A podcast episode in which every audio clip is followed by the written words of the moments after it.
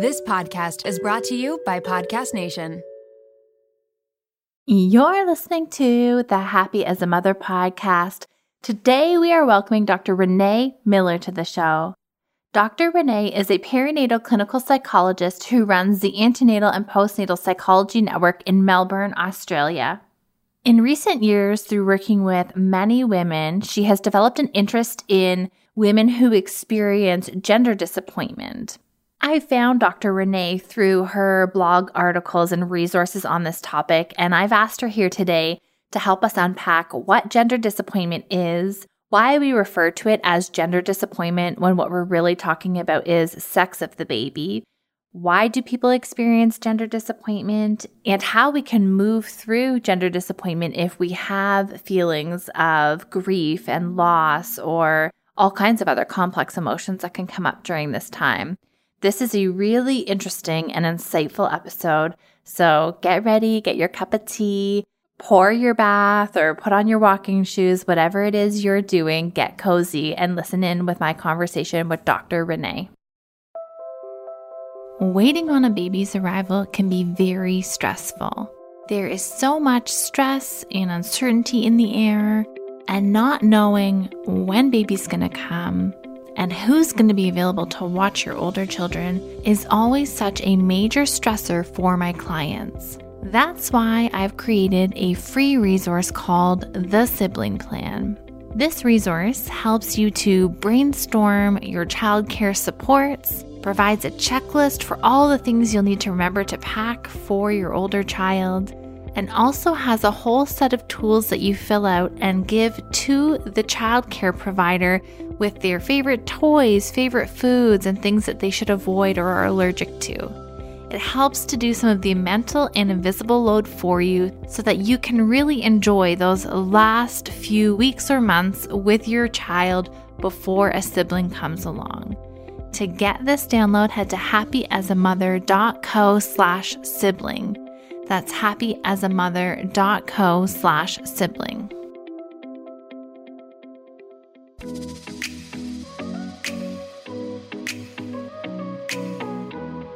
Welcome to the Happy as a Mother podcast, where we are dedicated to helping you cope with the load of motherhood. I'm your host and registered psychotherapist, Erica Djossa. Let's work together in letting go of shame and guilt, accepting where we are in our journey, and moving towards becoming the women we want to be.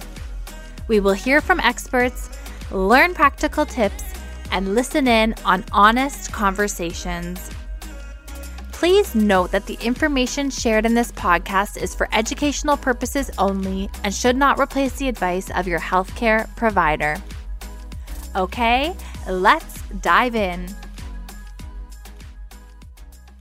Dr. Renee, thank you so much for taking the time to be with us. You are I don't even know what day you're on Wednesday, Thursday, Friday. You're on the other side of the world. You're in Australia. I'm in Toronto. We are making our schedules work because we've really been looking forward to this conversation. So thank you. Thank you for being here with us. That's my pleasure, Erica. Lovely to meet you. Yes, you as well. I actually found you via Google when I was looking into the topic of gender disappointment. And I came across a couple of articles you had written and started to dive into your work and what you're doing in Australia, working with the perinatal population and moms and partners. And I'm just really excited for us to dive into this really important conversation today.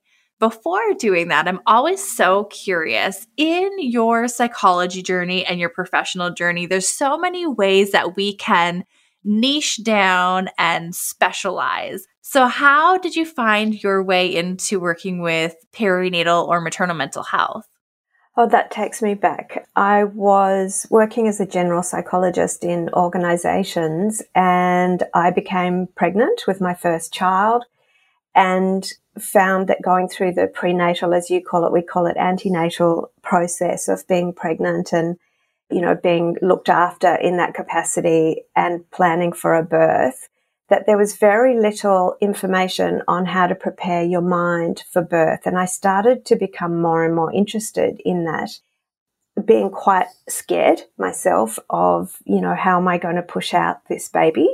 Being quite slight in stature. Mm-hmm. So I went to a hypnotherapist and I did some wonderful work on preparing for birth. But I really thought there was a gap in the marketplace in terms of what people need when they're deciding to have a baby and what little there is emotionally. So at the same time, I was doing my research as part of my doctoral studies, and I decided to look into women's first time experience of pregnancy and parenthood. And it all developed from there. And I specialized at that point in working with women initially to prepare them for birth.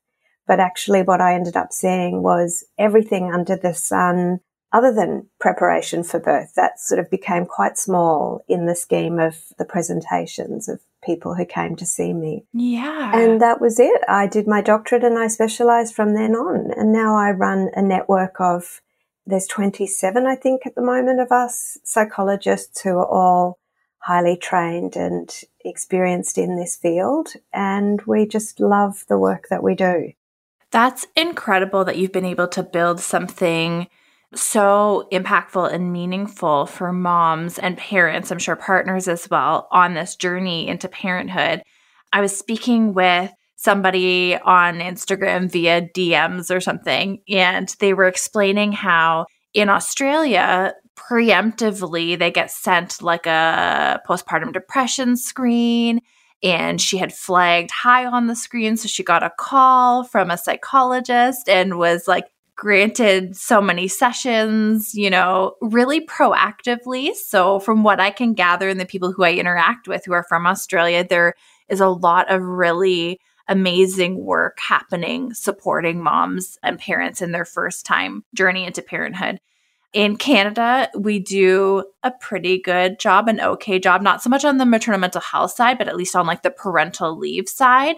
And then a lot of the listeners tuning in today are from the US and they really lack parental leave. They lack, you know, some of these support systems. And so maternal mental health is a real true need when we factor in these other systems that aren't built around to support it either. So I think it's amazing that you've been able to build a team that does that kind of work. Mm, thank you. The system is a whole conversation that I feel yeah. like I could go into today, but that's not why we're here. Um, we're here to discuss the topic of gender disappointment. And I have spoken about this a couple of times on my Instagram platform, and it's really confusing. And I feel like it can get a little bit heated because we don't really understand maybe what that means or how our preferences or ideals for gender form potentially. Mm. So, why don't we start with unpacking what gender disappointment is? Okay. So, gender disappointment is the feelings of sadness, you can call it grief, disappointment that ranges from mild to extreme devastation for some people. And it's when the child that they find out they're having is not the sex that they had hoped for. This can happen for women when they're pregnant and they find out through their prenatal screening or after the baby is born some women will present to me pregnant. They don't know the sex that they're having, but they're really worried about having a particular sex hmm. or having the same sex of the child or children they already have.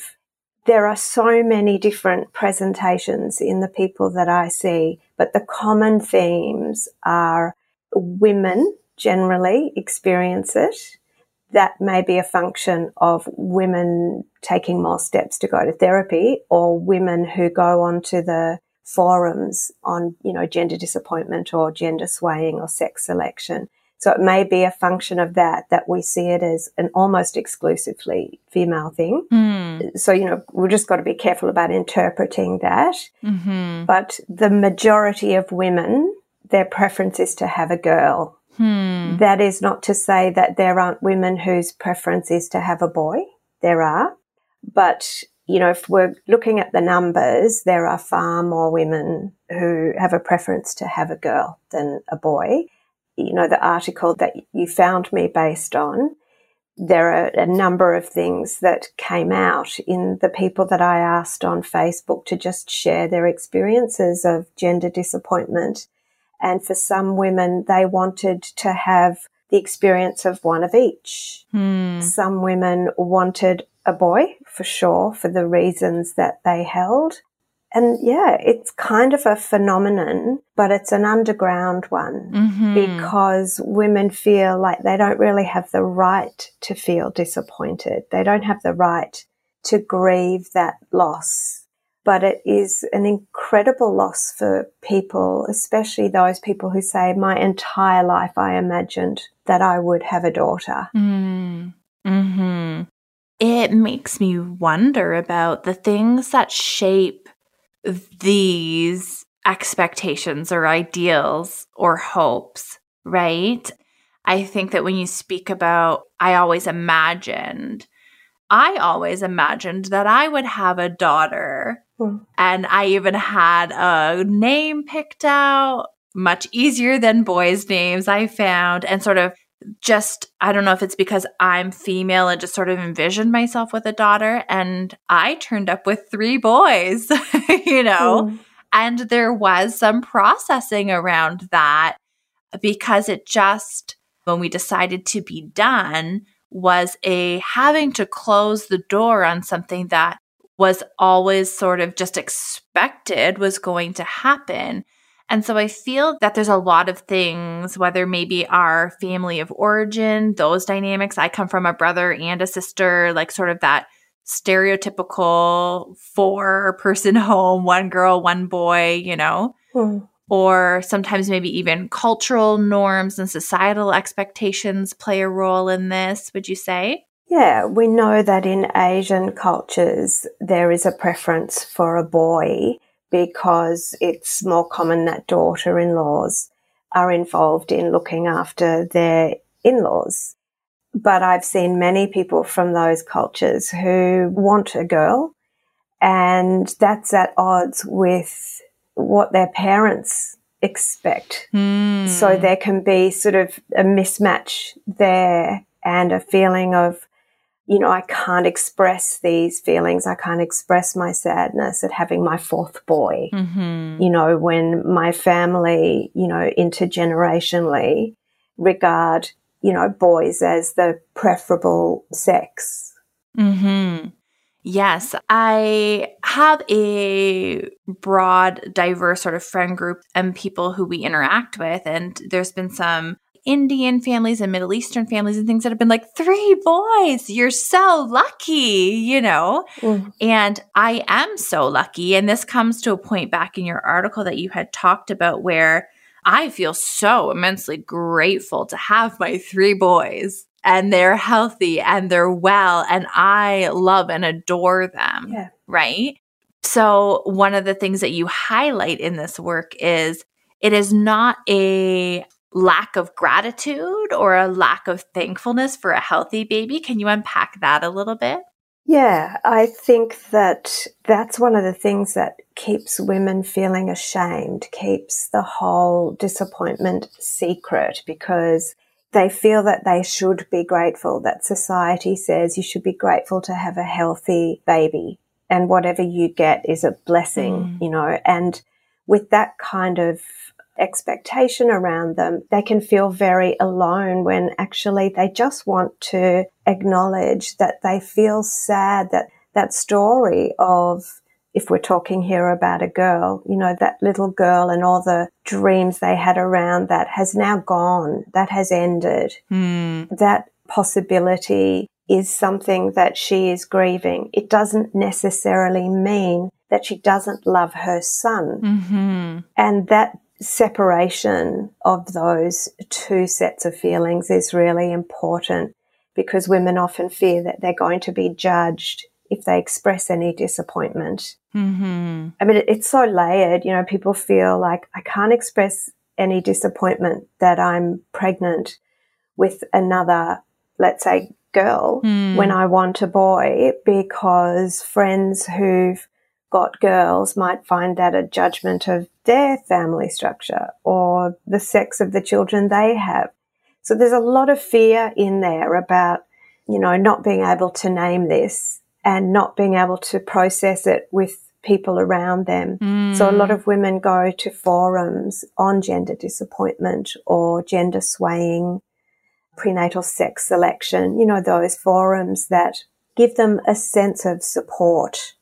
Yeah, as you're describing it, it makes me think about how if we're in the childbearing age, likely our friend group is as well. And maybe they are having infertility issues, or maybe they have gone through miscarriage, or maybe, you know, they are struggling in some way. And I, one of the things that I find with moms is, you know, well, I don't have it as bad as this person, or I don't have it that bad, so I can't complain, or I don't have a right to feel how I feel in a way, right? And so I think that's sort of what you're describing is we sit isolated and in shame with our loss because we don't really know how to give words to our experience. Absolutely. I mean, that's an issue with many things in parenthood, isn't it? Where you second guess sharing your experience because in the quick mental arithmetic, you think about, is that insensitive to this person and what they're going through? And, you know, when we have friends who are struggling to conceive, the notion to ourselves that we might be disappointed in a perfectly healthy pregnancy, but of a sex that we didn't prefer, it becomes a diminished experience in light of what our friends are going through. But that doesn't make it easier mm-hmm. to work through the process of, well, this actually feels really sad for me. And I feel so devastated by it. I need to look at what this is about mm. versus just diminishing it because a friend is going through fertility difficulties. And for some people, when they have an experience of a friend going through fertility difficulties, that actually is enough for them to say, oh my goodness, I'm just going to be grateful for what I have. Hmm. But that isn't enough for everyone. And what I tend to find is the deeper the drive and the narrative for wanting a child of a particular sex, the deeper that goes in terms of that woman's life experience, the more disappointed mm-hmm. she feels, and often the more work there is to be done in the layers. Mm. Yeah, I can see that. The more sort of strong that cord or rope, right? The more that like tethers us to that ideal, the more we have to unpack it. And I'm curious if you can share with us like why do some of us experience it or maybe even some of the narratives that you've been exposed to and examples from clients of where this ideal might come from. Yeah. You know, it was really interesting putting out a Facebook post to ask people to share with me their experiences. Some mm. people did it publicly, some people did it privately, but I collated the responses from people and I'll tell you a few of them. Mm-hmm. So these are some of the ones that women expressed with a preference for a girl. Okay. I grew up with sisters. It's what I know. I never had a sister and I always longed for one. From a young child, I imagined having a daughter. I had a close relationship with my sister, but not my brother. Hmm. I have a close relationship with my mum and I want to replicate this. I have a poor relationship with my mum and want to repair this with a daughter of my own. Hmm. My brother has a terrible relationship with my parents. I'm a feminist and I work in a female dominated industry. Being a woman is a strong part of my identity. Mm. This was someone who wanted a girl. Mm-hmm. I've lost a boy, so loss can be part of the picture. I've lost a boy and I want a girl so that I don't feel like the next baby replaces the baby who died.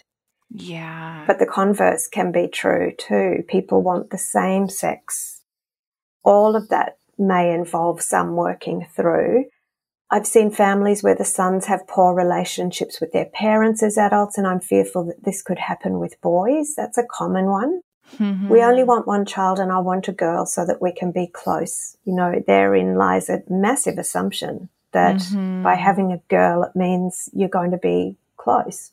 I know a lot of people who the girl and their mother do not have a close, good relationship.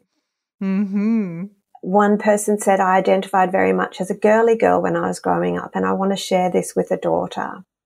Someone else said, I feel like a female will look after me when I'm old, much more so than a male. Hmm. And another person said, I want to be part of a daughter having her own family rather than being the mother in law who might struggle within the daughter in law relationship.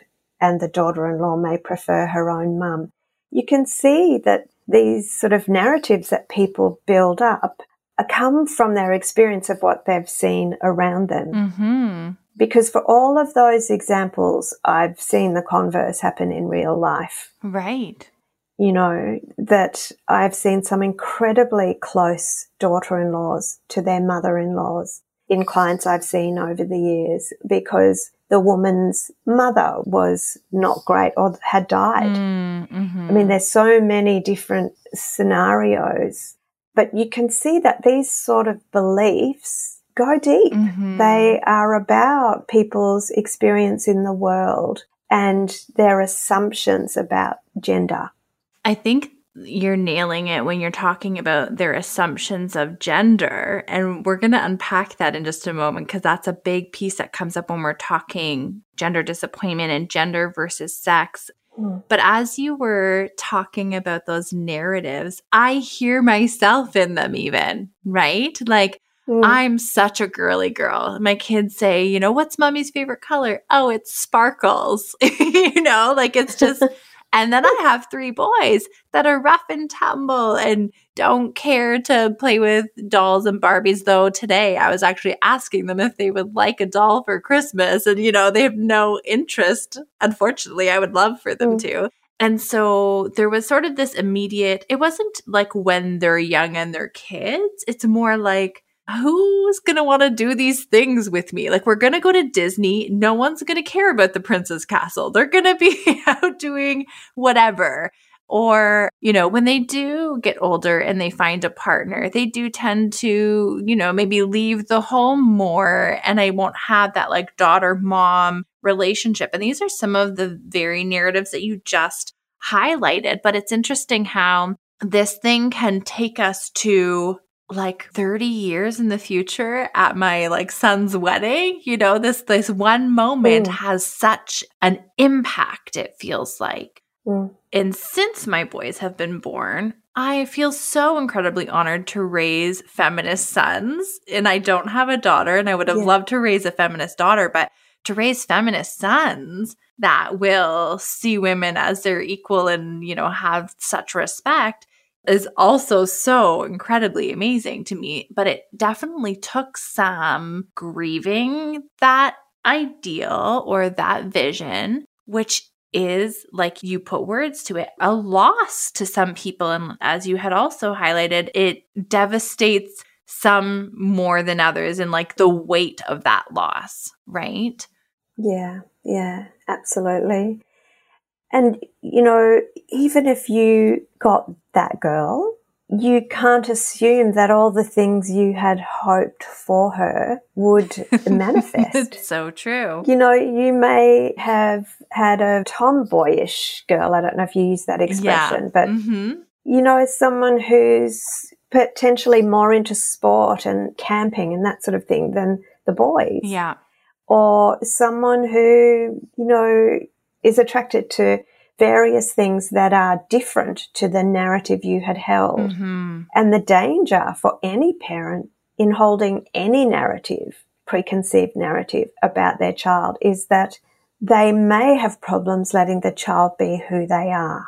hmm Now, not saying that everyone is like that because, you know, I think it's something we actually learn and evolve to become as parents is that we see that our children aren't these little manifestations of what we thought our child would be and the parenting journey would be and, and you know, all Mhm. those sort of assumptions. And through our parenting, we let go of assumption after assumption after assumption.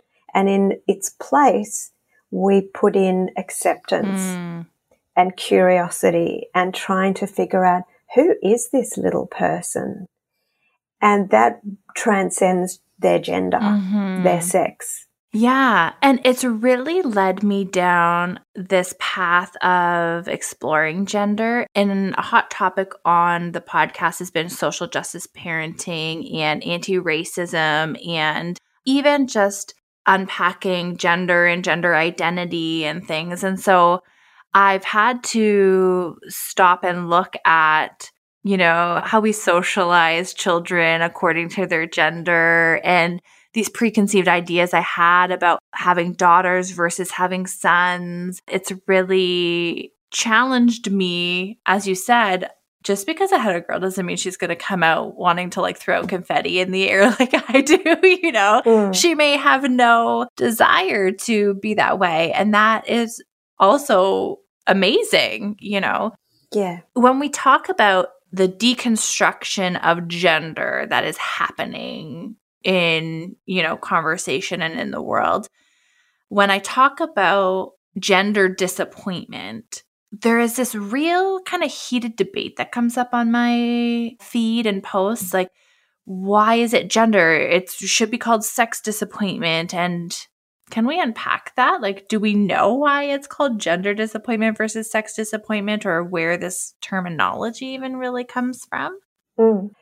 Yeah, it's such an interesting point because it is the wrong term. Mm. It absolutely is the wrong term. But imagine if, you know, our topic today was on sex disappointment. Mm. It's a whole other topic, really, you know? It's like, right, we're going to be talking about what's happening in our sex life and how disappointed it's true. that, that. we know, go right to that place. I mean? like, yeah. You go straight to that place and it just would not be an appropriate term and given that this term has come about really through a collective of people experiencing similar feelings around disappointment and sadness and grief and loss, it's just a term that's been coined. Mm. And I think that the term gender that's used in it, other than sex disappointment, really, which is how it should be termed, mm. other than that, you know, sounding like it's another topic, gender is sort of more in line with things like gender reveals. Right. You know, when you're finding out the gender of your baby prenatally.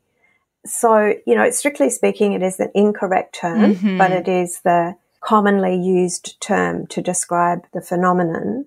But the phenomenon itself is just a set of feelings. They're not a clinical entity. Mm-hmm. There's some researchers who argue that they looked into all the different forums that cover gender disappointment and sex selection and that sort of thing. And they talk about gender disappointment not actually being a clinical entity like depression. Right.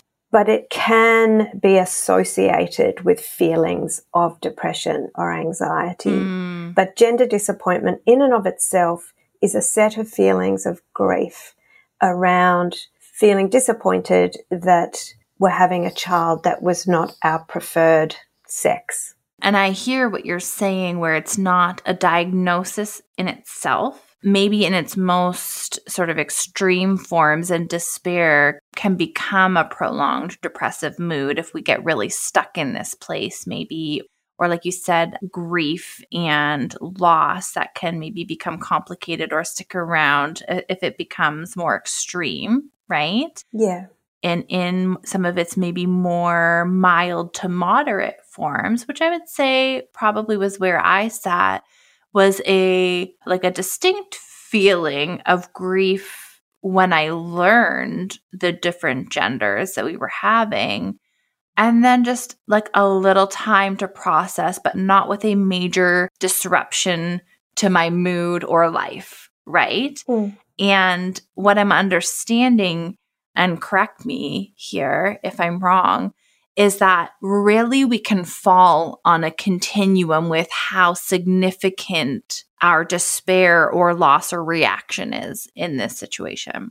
Yeah, absolutely. How strong it is and how long it lasts, for sure. Yeah, I can see how if we were calling it sex disappointment, it would not really be like summing up or naming the experience as clearly or get confused by people. So that's helpful to Yeah. distinguish and understand. I think a- little bit more on that, which might be helpful, is to be very clear that the reason why it is sex disappointment is because all we're talking about are the genitals Mm-hmm. of the child. But the way that it's conceived of is around gender and expectations around gender, with gender stereotypes being at the heart of that. Mm. And I think that's what's really important to discern because, you know, the whole gender reveal idea is that someone finds out they're having a boy and everything is blue and there's footballs and there's, you know, all these sort of gender stereotypical ideals and ideas that start to get associated with that fetus. Mm-hmm. Similarly, for a girl, there's tutus and pink, and I'm talking about generally what Yeah, know, what like people stereotypically, do. for sure. Exactly. But, you know, gender is actually what we identify as. And our children will become the gender they identify as being, irrespective of the genitals they were born with, Mm-hmm. irrespective of their assigned sex.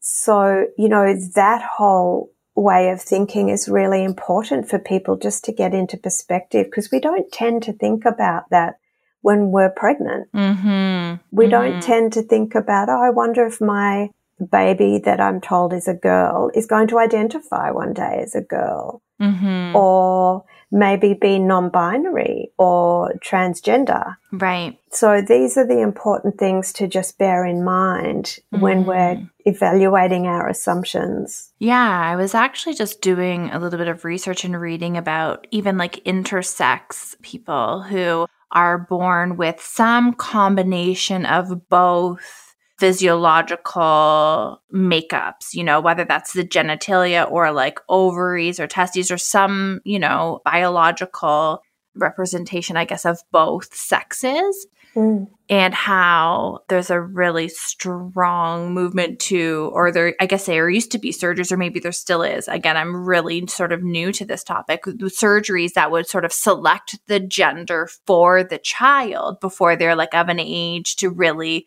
decide for themselves. Mm. And yeah, it's just becoming such an important topic that we're becoming more informed about. Mm. I think that I want to say gender has been prescribed to us in a lot of ways, right? Like you're talking about these stereotypes. And so to sit and be able to reevaluate some of these constructs, I think is just important, especially must feel so freeing and important to those who don't feel they fall within them, right? Yeah, absolutely.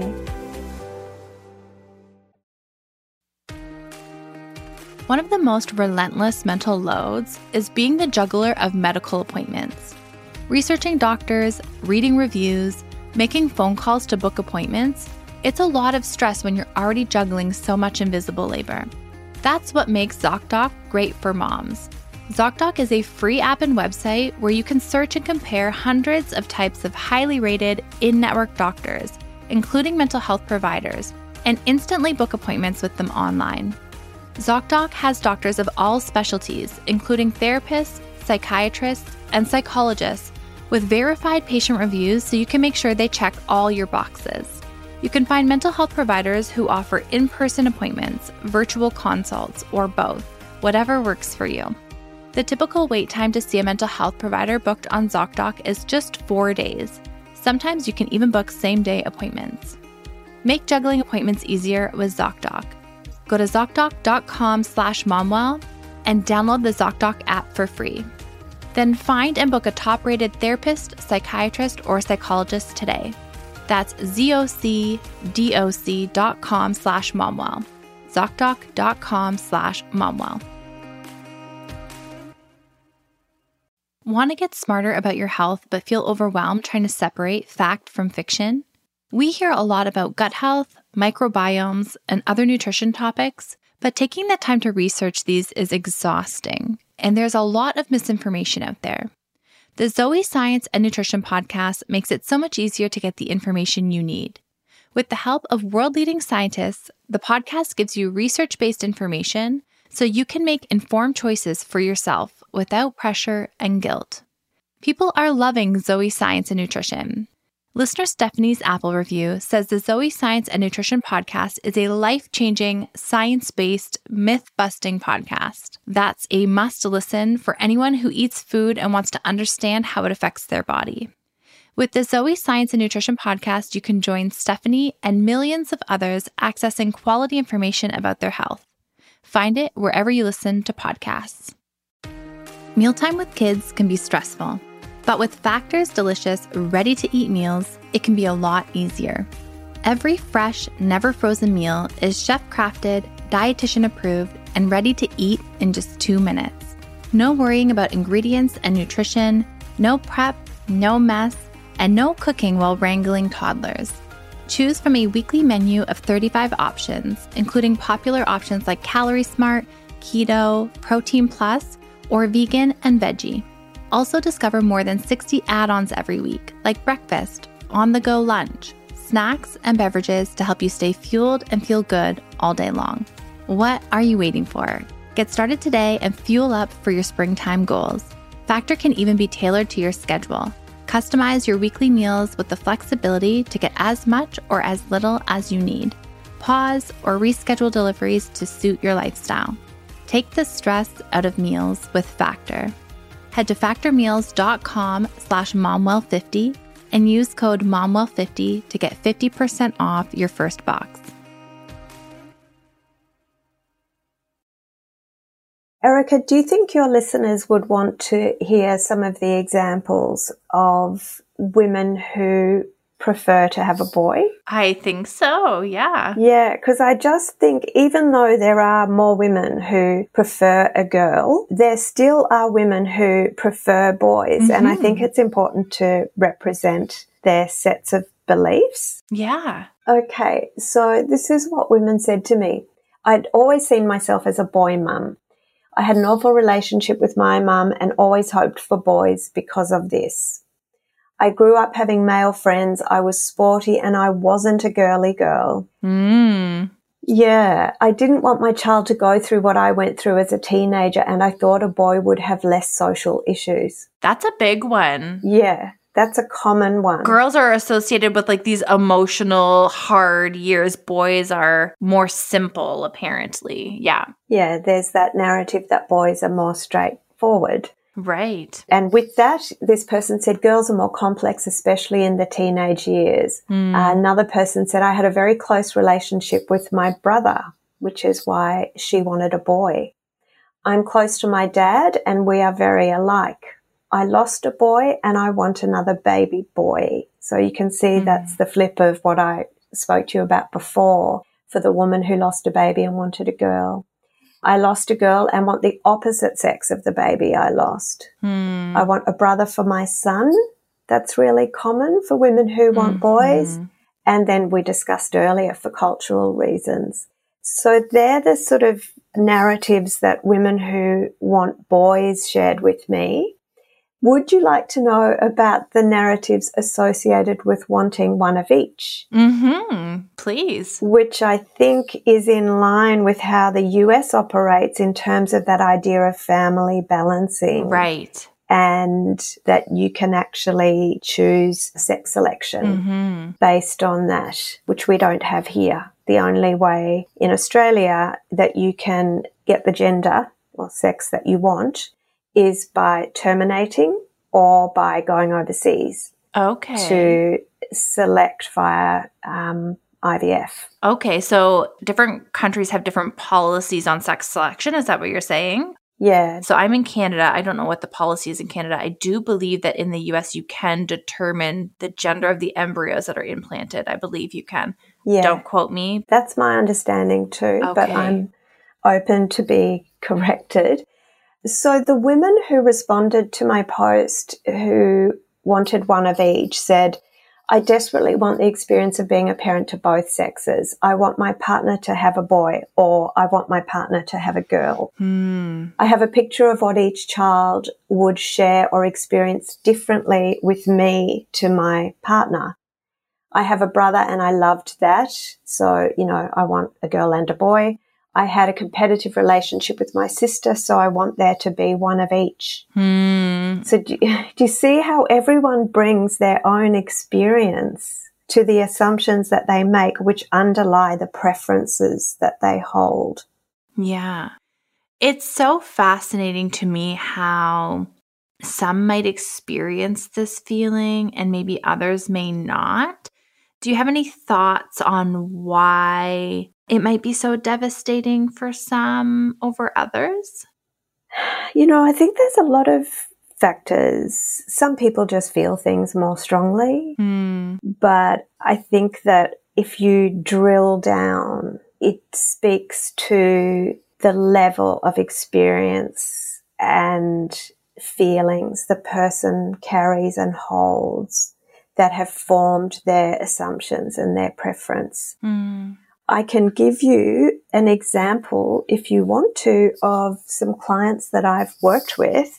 Mm-hmm. And what I've done, which might be interesting for your listeners, and it's referred to in this way in my article, is that when I sifted through all the responses from people, I put together, and you know, someone else can argue it differently, but I put together this idea that people are either wanting to replicate something Hmm. in their gender preference, they want to repair something Hmm. that wasn't so great in their lives, or it's a reflection of the self.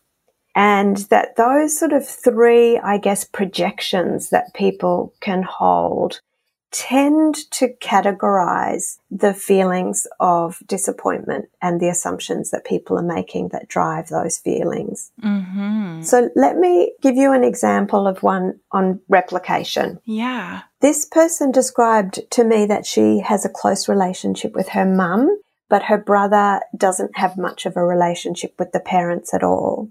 She and her mum share similar interests and they love to go shopping together and go to the theatre together.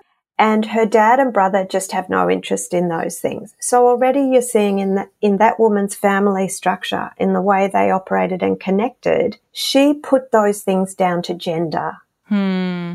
This woman had two boys and started seeing me when she found out that her second child was a boy. Over time, she saw that she could encourage these interests in her boys and could find other interests to share with them.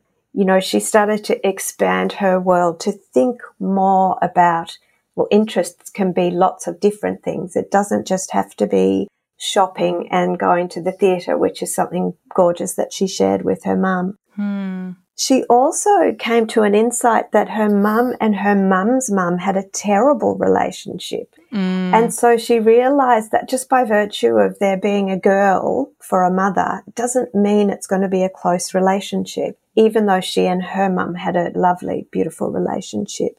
She saw over time that having a girl doesn't ensure a close relationship and that she could start to separate from that narrative that only mothers and daughters can be close. She also started to see really beautiful qualities in her boys and tune into those and connect with them and build her connection with her boys, Hmm. which was really quite beautiful. So that was an example of someone wanting to replicate something from her past. I love that one. It really makes me think about I'm saying that a girl would go to the Disney Princess Castle with me or like go get their nails done and have a pedicure. And that's really about sharing in connection and a shared experience together, right? Is really what that's trying to achieve.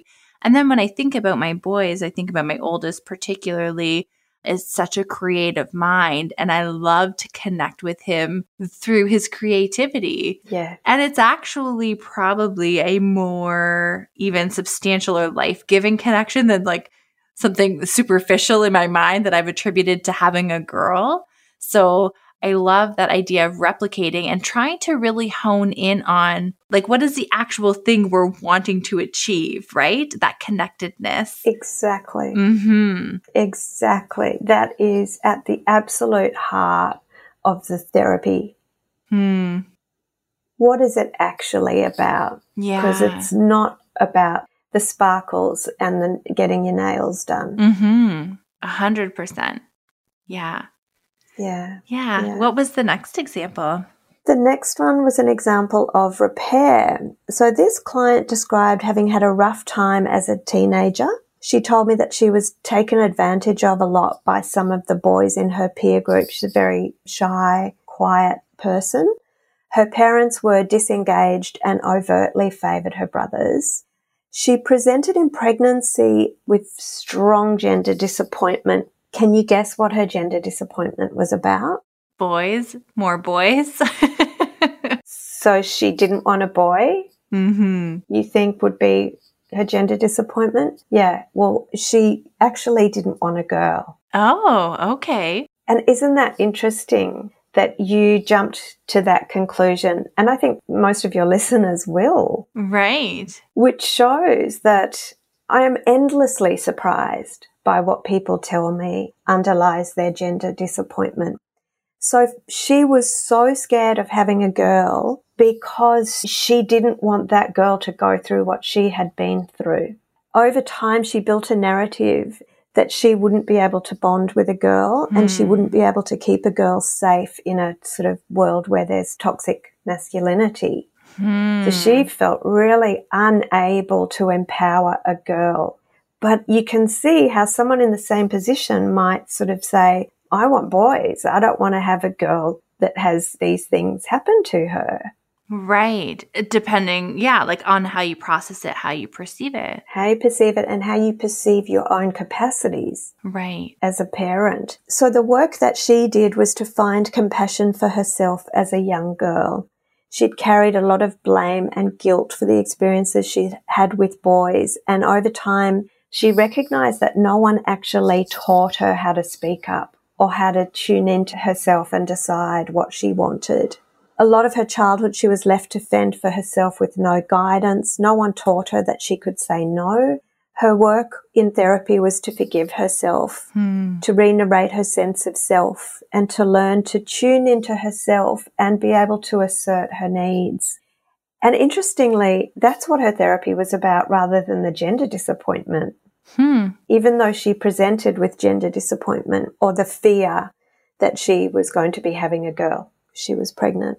Over the course of therapy, she came to believe that whether she had a girl or a boy, she would be able to draw upon her very supportive relationship, which mm. was hmm. beautiful relationship, her values, which we worked on, and she was very clear, became very clear on what they are, to raise that child, no matter the gender or the sex, sorry, I should say correctly, mm. with love and appropriate guidance. And that's what her work was to do.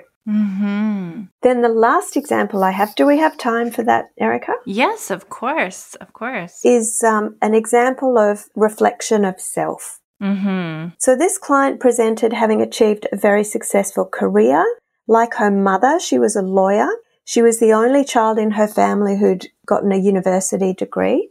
Her two brothers had struggled with drug and alcohol, and her father had been through several jobs and had been unhappy in all of them. She was desperate to have a girl who could follow in her footsteps. Part of her therapy was working on the gender stereotypes she had developed about men being useless and women being the achievers in the world. Mm-hmm. She and her mum were both quite disdainful of men, and this was playing out in a negative way in her marriage.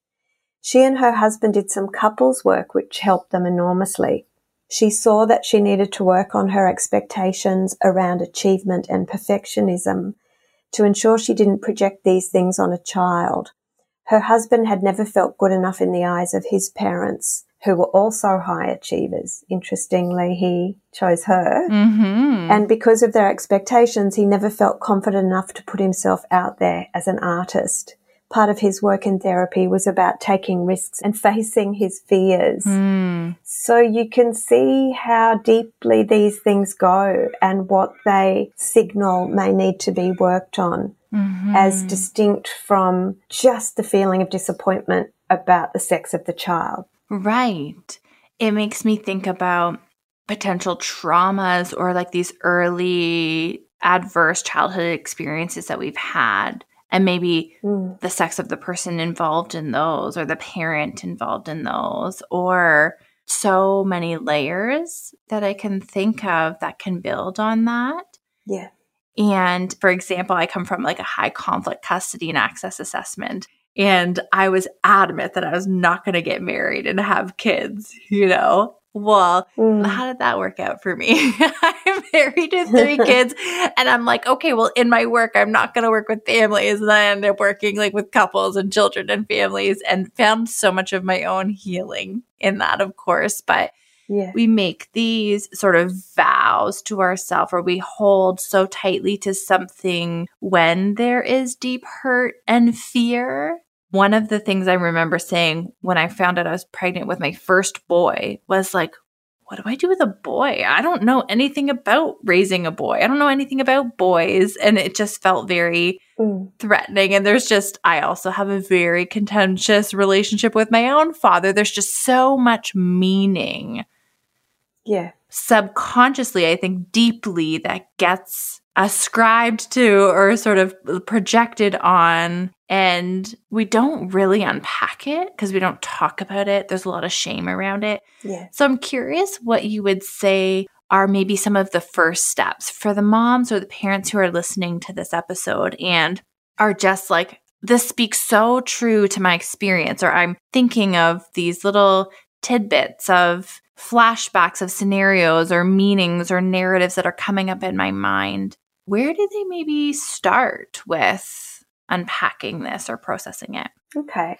So, the first thing I think is to just accept your feelings and try and move away from the shame, you know, the guilt, the narratives that you think other people hold.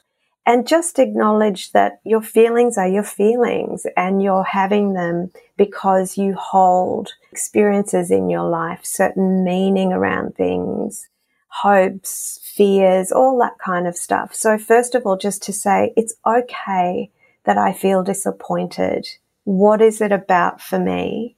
And just acknowledging the feelings mm-hmm. and having somewhere where you can connect with other people who have those feelings and talk to someone who can help you to really examine them. To be good parents, we need to examine our feelings. Mm-hmm. We need to mm-hmm. examine our assumptions and our expectations because boy, are they going to be tested over time with our little ones. Mm-hmm. I think it, it's really important to open your mind to working through the layers of loss, mm-hmm. acknowledging the narratives and where they come from. So, you know, some of the examples we've used, really exploring, well, why does this person feel the way she does? What is it about her relationship with her father? or her relationship with her mother or the sibling structure and how she was seen within the siblings in the family.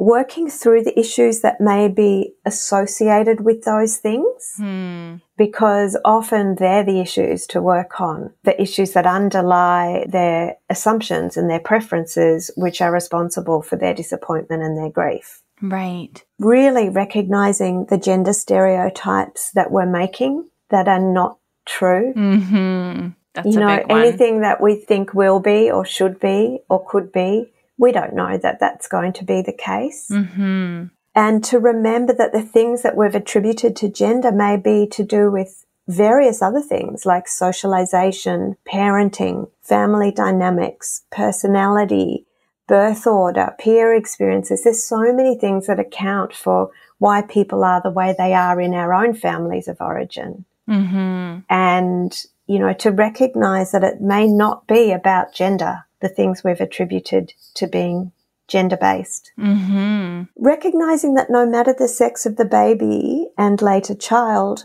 if, you know, someone finds out after their baby's been born, how the gender that child identifies with may not biologically match their assigned sex. Mm-hmm. You know, m- might not match the biological sex is, is rather what I should say. Mm-hmm.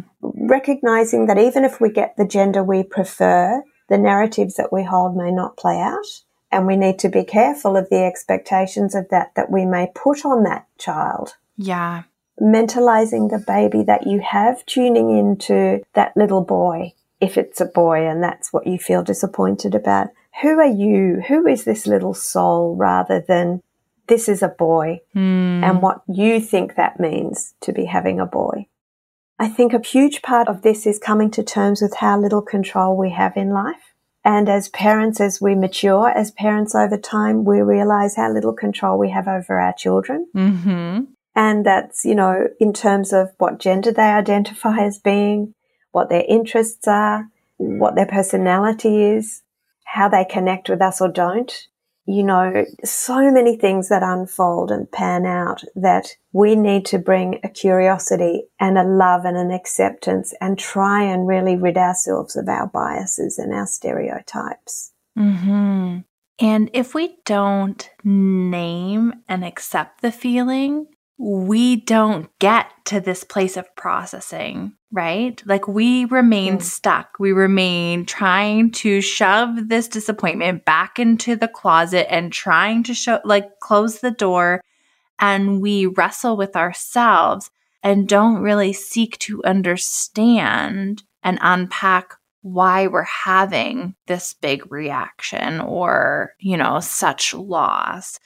So I think that in order to get to some of those steps that you were talking about, that key being acceptance of just mm. this is what I'm experiencing, this is what I'm going through, so that you can begin to unpack it bit by bit and make some sense of it. And whether that's with a therapist or, like you said, in some of these forums or other parents or moms who have experienced this, someone who can help you to make sense of your experience and process it through, I think would be yeah. so helpful. Absolutely.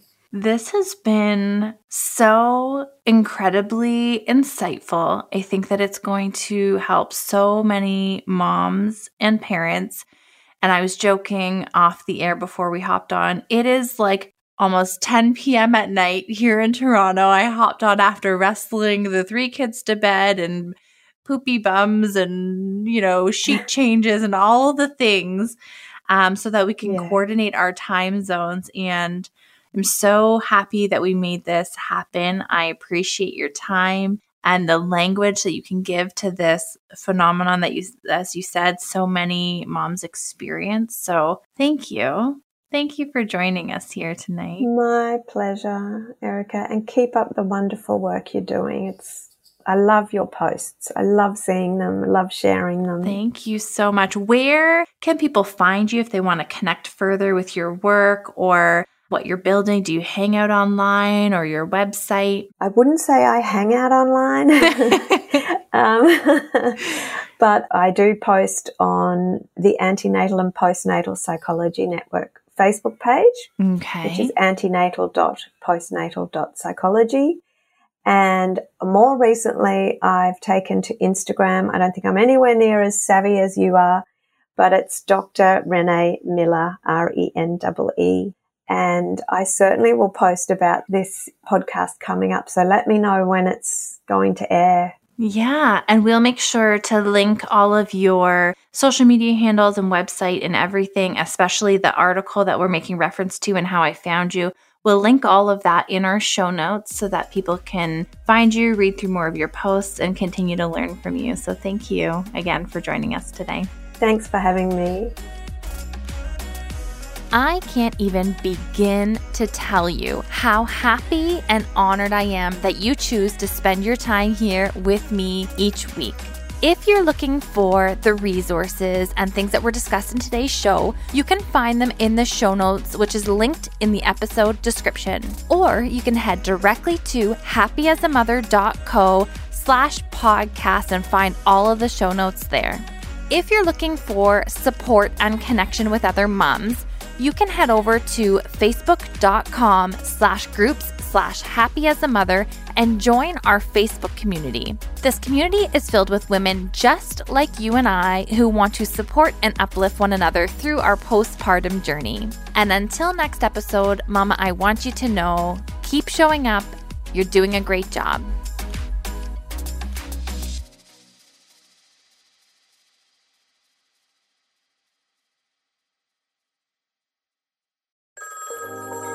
Settling is not an option for Everything me. I desire is already mine. What if you can have it all? because every day is for the girls. Hello, hello. Welcome to For the Girls podcast, hosted by Victoria Alario for the girls who want more. Listening to For the Girls will have you ready to raise the bar, stop settling for the bare minimum, and start believing you can have it all and step into the 2.0 version of you. You can catch a new episode of For the Girls every Monday across all podcast platforms. Until next time, girls.